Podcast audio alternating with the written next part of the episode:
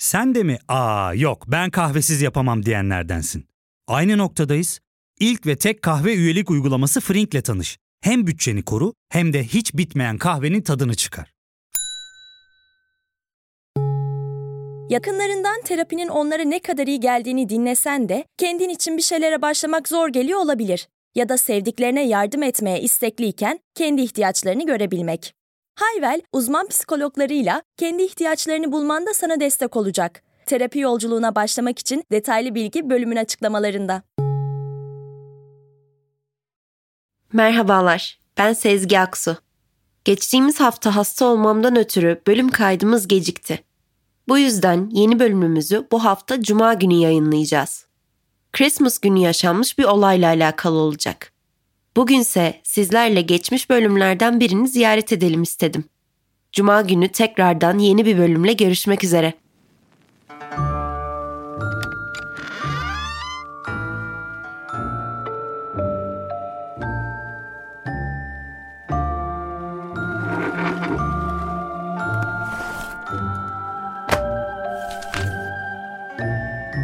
Ben Sezgi Aksu. Burası Karanlık Dosyalar. Bugün sizler için Rebecca Aylward davasını seçtim. Ne dersiniz? Hazırsanız başlayalım mı?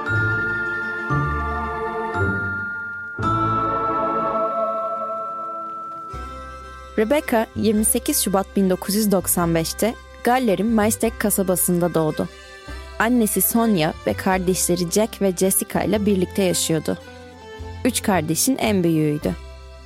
Rebecca'yı tanıyanlar onun nazik, sevecen ve gelecek vaat eden bir öğrenci olduğunu söylerlerdi. Hatta onu bilge bir ruha sahip genç bir kız olarak tanımlayanlar da vardı.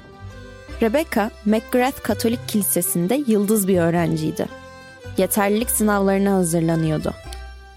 Rebecca'nın en yakın arkadaşlarından birisi Joshua Davis'ti. İkisi de 15 yaşındaydı ve arkadaşlarının çoğu ortaktı.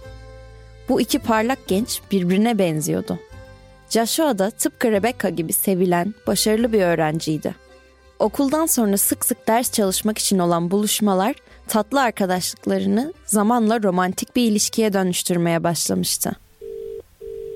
Selam güzellik. Selam. Ee, sana bir süredir aklımdaki bir şey sormak istiyorum. Dinliyorum. Ee, şey, Ne? Ee, Ya çatlatmayın sana. Söyle hadi. tamam ama dalga geçmek yok. Tamam söz geçmeyeceğim. Peki, benimle çıkar mısın? Josh. Ah. Ay, Olur galiba. Çok isterim. Ve büyük aşk başlar. Bu yeni utangaç iki sevgili ilişkilerini Ekim 2009'da aile ve arkadaşlarına da açıkladılar. İlişkilerine herkes çok sevindi. Rebecca annesine daha mutlu olamayacağını söylüyordu. Annesi Sonia da Joshua'yı çok sevdiği için onun kızını incitmeyeceği konusunda güveni tamdı. Joshua ve Rebecca zamanla birbirlerinin aileleriyle de yakınlaşmaya ve sık sık vakit geçirmeye başladılar. Her şey harika gidiyordu. Hatta Joshua Ocak 2010'da bir hafta sonu Rebecca'nın ailesi Elward'ların evine davet edildi. Sonia ile de vakit geçirdiler. Yemek yediler, gülüştüler, hep birlikte film gecesi yaptılar. İnanılmaz bir hafta sonuydu. Her şey için teşekkür ederim Beka. Sen ve ailen çok güzelsiniz. Çok teşekkür ederim. Ya Josh. Beni ağlatacaksın. Asıl ben çok teşekkür ederim geldiğin için. Aa, Seni çok seviyorum. Ancak ilginç bir şekilde birkaç gün sonra Joshua Rebecca'ya ondan ayrılmak istediğini söyledi. Bu beklenmedik ayrılık Rebecca'nın kalbini çok kırdı. Joshua onun ilk sevgilisiydi ve ona çok değer veriyordu. Ancak Joshua bu birkaç günde ne olduysa ayrıldıktan sonra sevimli bir sevgiliden korkunç bir eski sevgiliye dönüşmüştü. Joshua okulda Rebecca hakkında dedikodular yaymaya başladı. Herkesin ondan nefret etmesini istiyor gibiydi. Oha duydunuz mu Rebecca hamileymiş. Hem de geçen sene Oğlum duydun mu? Duydun mu? Rebecca Aman baba mı oluyorsun lan? Ya salak salak konuşmayın. Benimle ilgisi yok durumun. Ha, siktir. Siktir aldat, aldatmış. Ne salak bir de hamile kalmış. Kaşar, kaşarın önünde gideni. Aynen öyle kanka. Aynen öyle. Bu sırada Rebecca ne yapıyordu? O sadece bir kalp kırıklığıyla uğraşmakla kalmıyordu. Aynı zamanda sevdiği ve güvendiği birinin ona ihanetiyle de mücadele ediyordu. Annesi ise ona sakince "Tamam güzelim, geçecek bunlar." diyordu. Rebecca tüm kalbiyle bu kötü günlerin geçmesini bekliyordu. Her cumartesi Joshua ve arkadaşları mahalle yakınlarındaki bir kafeye gider ve kahvaltı ederlerdi. Sen geçen gün nasıl atıldın lan sınıftan? Dönem sonunda göreceksin oğlum sen. Neyi sen dönem göreceğim, sonunda neyi göreceksin. göreceğim lan? Ben Göreceksin. takımdayım oğlum, Ya, sen düşün. Takımdaymış. Al bunu göreceksin Ya kanka. boş Al. konuşmayın abi ya. Birileri yine tersinden uyanmış belli. Nefret ediyorum ondan. Kimden bahsediyorsun abi sen? Rebecca kaşarından. Oo, abi bırak şu kız artık ya. Ha sana ne yavşak? Sorduk mu sana? hey hey hey şş. Tamam sakin olalım. Yani bir kız için kavga etmeye gerek yok şurada. Ona ne yapacağımı biliyorum. ne yapacak mısın abi? Bir süredir düşünüyorum. Anladık kanka sen bir süredir düşünüyorsun da. Yani keşke daha fazla düşünseydin. Şaka yaptığımı mı düşünüyorsunuz? ya düşünmüyoruz yani. Bizce sen şakasın abi. dur dur dur dur. dur. Merak ettim ne yapacakmış? Önemli değil. Dalga geçebilirsiniz. Ama ben düşündüm. Yüzme bilmiyor. Onu köprüye götürüp aşağı iteceğim. Sonra ben de suya atlayacağım. Diyeceğim ki kurtaramadım. sen bir suç dehasın dostum. Kesinlikle. Joshua'nın düşündükleri burada bitmiyordu. Hatta başka bir yolu daha vardı. Babaannesinin evindeki bazı şifalı otlar nasıl kullanıldığına göre zehirli olabilirdi. Tesadüf müdür bilinmez, 2010 yılında Rebecca bilinmeyen bir rahatsızlıktan dolayı hastaneye kaldırıldı. Ani bayılmalar ve şiddetli mide ağrılarıyla boğuşuyordu. Doktorlar ne olduğunu bulmaya çalışıyor ama bulamıyorlardı. Rebecca bu süreçte defalarca hastaneye kaldırıldı. Rebecca hastanedeyken birkaç sınıf arkadaşı onu ziyarete geldi. Ancak Joshua gelmemekle kalmayıp onun iyi olup olmadığını bile sormamıştı. Şu salağın attığı mesajlara baksanız abi. Neden böyle yapıyorsun? Neden bu kadar acımasızsın? Anneme arada ot içtiğimi ispiyonlamış. Dün gece evi terk ettim kavgadan sonra. Şu aptal yüzünden nelerle uğraşıyorum. Oo dostum abi çok kötü bunlar ya. Oğlum sen geçenlerde demedin mi lan? Annem beni içerken gördü bir şey demedi diye. Ha? Ne? Evet. Rebecca söylemiş onu. Yok. Abi bu kız bela oldu sana resmen ya. Aynen öyle. Ben de buna bir son vermek istiyorum. Başladık yine. Kriminal Dea Joshua. Oğlum niye inanmıyorsunuz lan? Öldüreceğim işte onu. Aynen aynen. tamam lan tamam dur bak. Sen Rebecca'yı öldürürsen tamam mı kanka bak sana hmm, ne ısmarlıyorum lan? Kahvaltı, kahvaltı. abi kahvaltı. Sana 3 porsiyon şefin omletinden 5 porsiyonda şefin sosisinden lan. Rebecca, Eylül 2010'da yeni dönemin başlangıcında okula dönmek için yeterince iyi durumdaydı. Annesi onun bir zamanlar olduğu kişiye döndüğünü fark etmişti ve kızını tekrar mutlu görmek için rahatlatıyordu. Rebecca'nın onu atlattığını fark eden Joshua, okul başladıktan kısa bir süre sonra Rebecca'nın dikkatini çekmek için uğraşmaya başladı. Ona güzel sözler söylemeye, onunla ilgilenmeye, hatta onunla flört etmeye başlamıştı. Rebecca'nın konuştuğu başka biri vardı ama bu Joshua için hiçbir anlam ifade etmiyordu. Rebecca da ne yazık ki onun bu ilgisinden etkileniyordu ve gün geçtikçe tekrar birlikte olabileceklerini umut etmeye başlamıştı. Aklı ve kalbi hala ondaydı. 23 Ekim 2010'da Joshua Rebecca'ya bir mesaj gönderdi. Selam güzellik. Seni tahmin edebileceğinden çok daha fazla özledim. Biliyorum son dönemlerde aramız iyi değildi. Ama bunu düzeltmek istiyorum. Görüyorsun sen de. Buluşmaya ne dersin?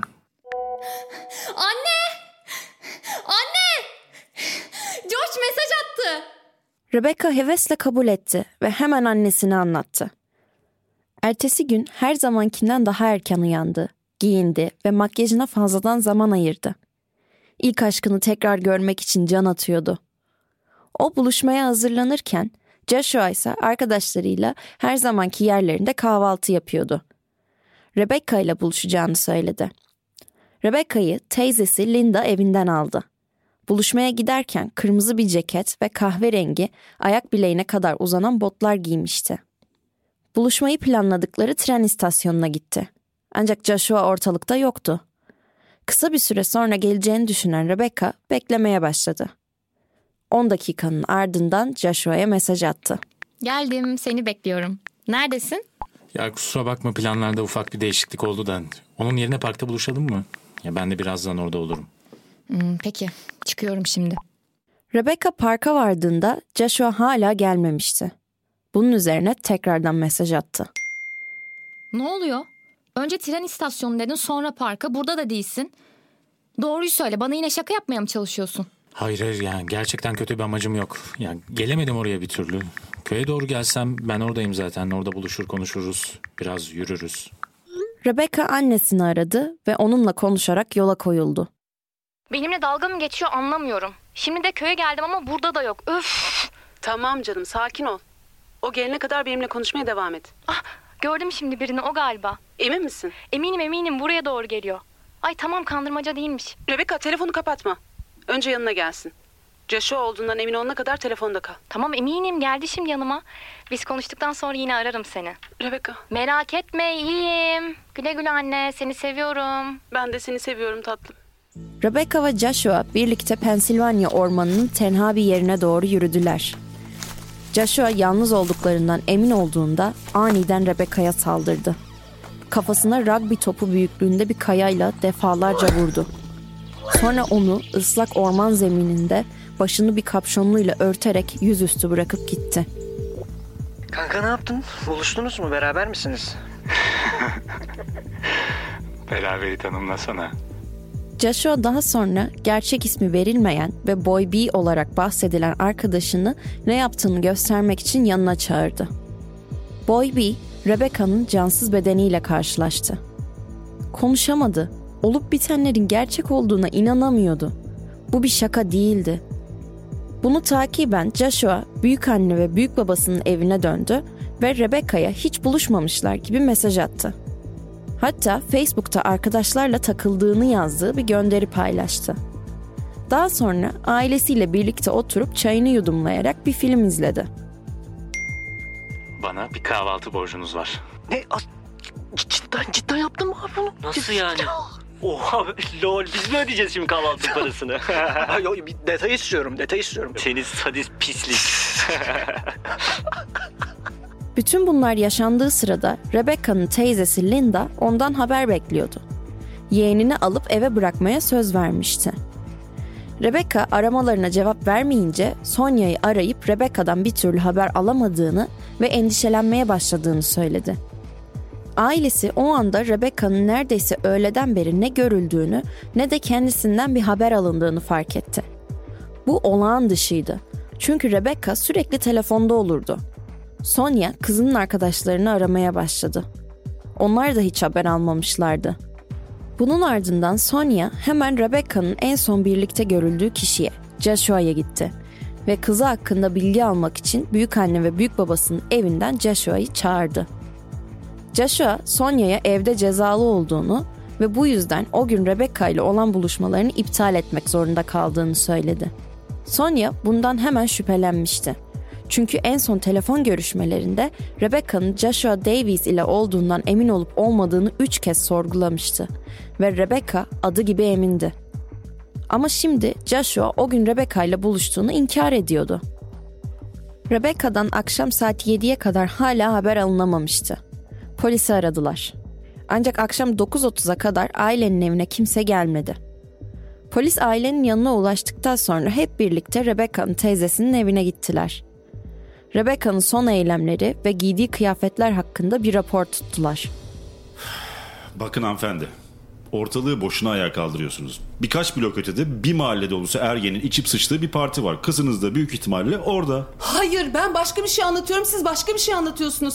O haber vermeden planlarını değiştirmez. En son bana evet evet söylediği... evet. Bütün aileler böyle söylüyor zaten. Herkesin çocuğu mükemmel. Ya daha şimdi size gelmeden önce iki kızcağızı eve bıraktık. Ve acayip sarhoştular. Onların aileleri de aynı şeyi söylüyordu onlar için. Beni dinlemiyorsunuz. Kızım kayıp diyorum. Ondan haber alamıyorum diyorum. En son telefonda konuştuğumuzda eski sevgilisiyle buluşmuştu. Sonra da haber alamadım. Bakın tekrar ediyorum. Ona kötü bir şey yapmış olabileceğinden korkuyorum. Lütfen, lütfen şu kamera görüntülerine bakalım ne olur ya. Ya maalesef hanımefendi şu anda böyle bir şey yapamayız.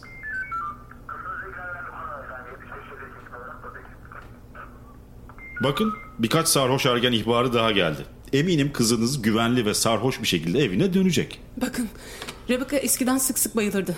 Hastanede kaldı geçen bir süre. Belki hastalığıyla ilgili bir şey olmuştur. Ayrıca 24 saattir kayıp bile değil ya. Ne telefonunu izleyebiliriz ne de bize bir helikopter gönderirler. Hadi George gidelim. İnanamıyorum size. Bari 40 yılın başında bir işe yarasanız. Linda, ara herkesi. Kızımı bulacağız. Ya fark ettin mi? Biz en çok kahveye para harcıyoruz. Yok abi, bundan sonra günde bir. Aa, sen Frink kullanmıyor musun? Nasıl yani? Yani kahvenden kısmına gerek yok. Frink'e üye olursan aylık sadece 1200 TL'ye istediğin çeşit kahveyi istediğin kadar içebilirsin. Günlük 40 TL'ye sınırsız kahve mi yani? Çok iyiymiş. Aynen. Hatta şu anda 200 TL'lik bir indirim kodu da var. E hadi hemen indirip üye ol da bu fırsatı kaçırma. Terapiye başlamak, içinden çıkamadığın döngüleri kırmak, bazı yanlış bulduğun kararlarını değiştirmek ve kendinle beraber daha huzurlu bir yaşam inşa etmek için atabileceğin en değerli adımlardan biri. Hayvel ile yoğun yaşam tempona uyum sağlayarak online terapi seanslarını takvimine göre ayarlayabilirsin. Bini aşkın uzmandan sana en uygun terapisti seçebilir, podb10 koduyla indirimden yararlanabilirsin. Detaylı bilgi açıklamalardaki bağlantıda. Rebecca'nın ailesi onu gören veya onunla konuşan herkesin kendileriyle iletişime geçmesini rica ediyordu. O sırada Joshua Facebook'ta bir arkadaşına annesi için üzülüyorum diye mesaj attı ve ardından Rebecca'ya mesaj atarak hepimiz senin için endişeleniyoruz dedi. Ertesi gün arama genişletildi ve büyük bir grup Aberkenfig'e seyahat etmek için toplandı. Burada sokaklarda yürüyecekler ve yoldan geçenlere Rebecca'yı görüp görmediklerini soracaklardı. Linda da yeğenine sesli mesajlar bırakıyordu. Beck, artık biriyle iletişime geçmelisin. Polisler davaya bakıyor şu an. Sarhoş olman sorun değil, benim evime gelebilirsin. Kimse kızmayacak sana. Rebecca'nın telefonuysa bir yerden sonra çalmak yerine doğrudan sesli mesaja gitmeye başladı. Her neredeyse telefonunun şarjı bitmişti. O sırada artık suçluluk duygusuyla baş edemeyen Boy B gördüklerini ailesine anlattı. Ailesi derhal polisi aradı ve Boy B onları Rebecca'nın cesedine götürüp bildiği her şeyi itiraf etti. Sonya'ya daha sonra kızının cesedinin bulunduğunu açıkladılar. Bir aile irtibat görevlisi ailenin evine geldiğinde tek söyleyebildiği üzgünüm oldu. İşteki ilk günüydü ve ilk sorumluluklarından biri bu trajik haberi vermek olmuştu. Sonya kızının cesedini teşhis etmek için polisle birlikte morga gitti. Ancak giydikleriyle ilgili onlara verdiği tarif nedeniyle herkes cesedin Rebecca olduğunu zaten biliyordu. Polis Joshua ve Boy B'yi Rebecca Elwood'u öldürme şüphesiyle gözaltına aldı ve sorguladı. Hmm, demek öyle. Diyorsun ki Rebecca ile ormanda biraz yalnız vakit geçirdikten sonra arkadaşını çağırdın. Evet. Ona şaka yapmak için. Evet.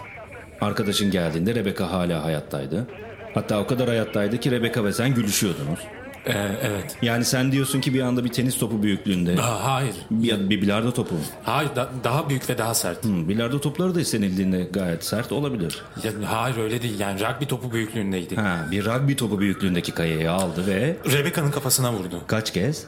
6 ya da 7. Sen de izledin mi? Evet yani ha- hayır. Neden ona engel olmadın? Ya bir, bir anda zıpladı taşı aldı sonra Rebecca'ya vurmaya başladı. Ne olduğunu anlayamadım. 5-6 kez vurdu. iki eliyle tutuyordu taşı. Ha, bir şey söylemek o kadar zordu gerçekten. Öyle mi? Bir tepki vermek, dikkatini dağıtmak, arkasından atlamak, ne bileyim en basitinden küfretmek mesela. Hiçbir aklına gelmedi mi? Her şey çok hızlı oldu. Hayır o kadar da hızlı değil aslında. İlk darbeden sonra Rebecca'nın çığlık atmaya çalıştığını ama sesi çıkmadığını söylemiştin. Sadece küçük bir ses ve... Ya hayır bak ya böyle bir şey gördüğünde insan ne yapması gerektiğini bilmeyebilir. Yani anında tepki veremeyebilirsin. Yani bir planın yoktur. Bir- Biri eline taşı alır taşı vuruyorsa bu kişi en yakın arkadaşınsa mesela bir şey yapmayabilirsin yani. Nasıl bir hareket planına ihtiyacın vardı ki? Belli ki Rebecca tam ölü değildi çünkü çığlık atmaya çalışıyordu ama sen dur yapma diyemedin öyle mi? Ne olacağını düşündün? Biri senin kafana vursa nasıl yardım isterdin? Ya hayır dedim dur dedim. Ha kendi kendine yani. Ha anladım. Bu da yapabileceğinin en iyisiydi zaten. Peki bu cevabını da buraya açık bırakıyorum. Şu mesajına gelelim. Boy B sana ne yapıyorsun kanka Rebecca ile mi berabersin diye yazıyor. Sen de beraberi tanımlasana diyorsun. Ben böyle bir mesaj göndermedim kimseye. Hmm, Benim anladığım evet Rebecca ileyim ama şu an kendisi ölü. O yüzden şu an sadece beraber diyerek kelime şakası yapmak istiyorum. Çünkü kelime oyunlarını seviyorum. Bu mudur? Hayır ya ben sadece konuşurum. Hı hı, buna da hayır. O zaman sen masum çocuk arkadaşlarını iyi seçememişsin. Ama son bir soru. Bu mesaj sence de uydurmak için biraz spesifik değil mi? Hı? Ancak polis bu iddialara inanmıyordu. Ellerinde Joshua ve Rebecca arasındaki iletişimin kayıtları vardı. Ve Rebecca telefonu kapatmadan önce Joshua ile olduğunu üç kez annesine doğrulamıştı. Joshua'nın geçmişte de şüpheli davranışları olmuştu. Mesela Rebecca'nın evinde kaldığı hafta sonunda Rebecca'nın kız kardeşinin boğazına bir bıçak dayamıştı. Ardından şaka yaptığını söyleyerek gülmeye başlasa da bu olay kızın aklından hiç çıkmamıştı. 26 Ekim Salı günü Joshua Davies'in Rebecca'yı öldürmekle suçlandığı duyuruldu. Boy B serbest bırakıldı ve başka bir suçlamayla karşı karşıya kalmadı. Bu toplumda bir tepkiye yol açtı. Çünkü ne o ne de Joshua'nın bedava kahvaltı bahsine girdiği hiçbir arkadaşı ceza almayacaktı. Rebecca'nın ailesi Joshua'nın suçları duyurulduğunda bir açıklama yaptı. Becca olarak da bilinen Rebecca tüm ailesi tarafından çok sevilirdi. Akrabaları, amcaları ve kuzenleri dahil herkes ona hayrandı. Onu çok özleyeceğiz. Neşeli bir genç kızdı. Kişiliği dışa dönük ve cıvıl cıvıldı. Küçük erkek kardeşi ve kız kardeşi ona hayrandı. Onu adeta anneleri gibi görürlerdi. Ölümü onları da sonsuz bir şoka mahkum etti. Rebecca teyzesiyle alışverişe gitmeyi ve yeni kıyafetler almayı çok severdi. Arkadaşlarıyla dışarı çıkmaktan keyif alırdı. Geniş bir arkadaş çevresi vardı ve tanıştığı herkes tarafından çok sevilirdi. Ölümü tüm ailemizi paramparça etti. Bir aile olarak hepimiz onun zamansız ölümüyle harap olduk ve özel olarak yas tutmak için yalnız bırakılmak istiyoruz. Asla başka bir Becca olmayacak. Rebecca'nın cenaze töreni 18 Kasım 2010'da gerçekleşti. Cenazesi çok kalabalıktı. Rebecca'nın anısına aile kiliseye güller yerleştirdi. Onun için etrafa küçük yazılar yazıp bıraktılar. Kardeşi Jessica, huzur içinde yat. Umarım seni yakında görürüm. Seni çok seviyorum yazdı. Joshua Davies'in davası ise Temmuz 2011'de Swansea Crown Court'ta başladı. Joshua 4 haftalık duruşma sırasında cinayete karıştığını reddetti ve suçsuz olduğunu iddia etti. Bu şekilde Sonya'yı kızının ölümünün korkunç detaylarını mahkeme salonunda bir kez daha dinlemeye zorladı. Sonya bir açıklamada Joshua'yı saf kötülük olarak nitelendirdi ve mahkemeyi eylemlerinden dolayı onu ömür boyu hapse mahkum etmeye çağırdı. Joshua, Eylül 2011'de Rebecca Elward'ı kasten öldürmekten 14 yıl hapis cezasına çarptırıldı. Bu 29 yaşında serbest kalacağı anlamına geliyordu. Sonia, Joshua'nın hapisten çıkınca tekrar birini öldüreceğinden hiç şüphesi olmadığını söyledi ve onu parmaklıklar ardında tutmak için çok çaba sarf etti. Joshua 2018'de tekrar manşetlere çıktı. Şartlı tahliye memurunu aramış ve nihayetinde suçunu itiraf etmeye karar vermişti. Onlara Rebecca'yı tek başına yardım almadan öldürdüğünü anlattı. Bu yaptığı hapisten bir an önce serbest bırakılmak için itirafta bulunmaktan başka bir şey değildi. Sonya da farkındaydı ve içini rahatlatmamıştı bu haber. Sonya, Joshua'ya olan nefretinden hem internette hem de medyada özgürce bahsetti. Hatta onun idam cezasına çarptırılması çağrısında bulundu. Kızının kendisine söylediği son sözleri andığı ve ölümünü anlattığı bir kitap da yazdı ve adını Güle Güle Anne, Seni Seviyorum koydu. Joshua Davis hala hapiste. Rebecca Elward gerçek aşkı olduğunu düşündüğü şeyin peşinde acımasızca öldürülmüşken katili ise oyun konsollarına ve sosyal medyaya erişimi olan bir hapiste yaşamını sürdürüyor. Üç sene sonra serbest kalabilir.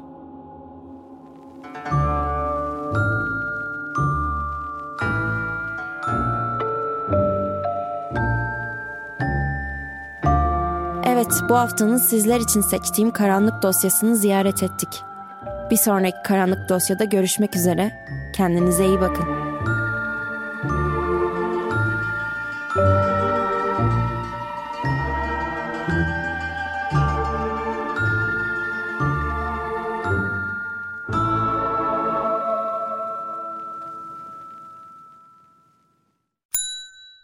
İlk ve tek kahve üyelik uygulaması Frink, 46 ildeki 500'den fazla noktada seni bekliyor.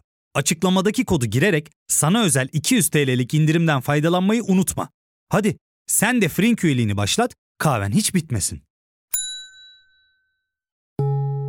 Hem bugününe hem yarınına katacaklarıyla terapi yolculuğuna ve daha iyi hissetmeye bugün Hayvel ile başla. Açıklamadaki linkten Hayvel'i indir, ücretsiz tanışma görüşmelerinin ardından bütçene uygun seans paketini seç ve terapi yolculuğuna başla.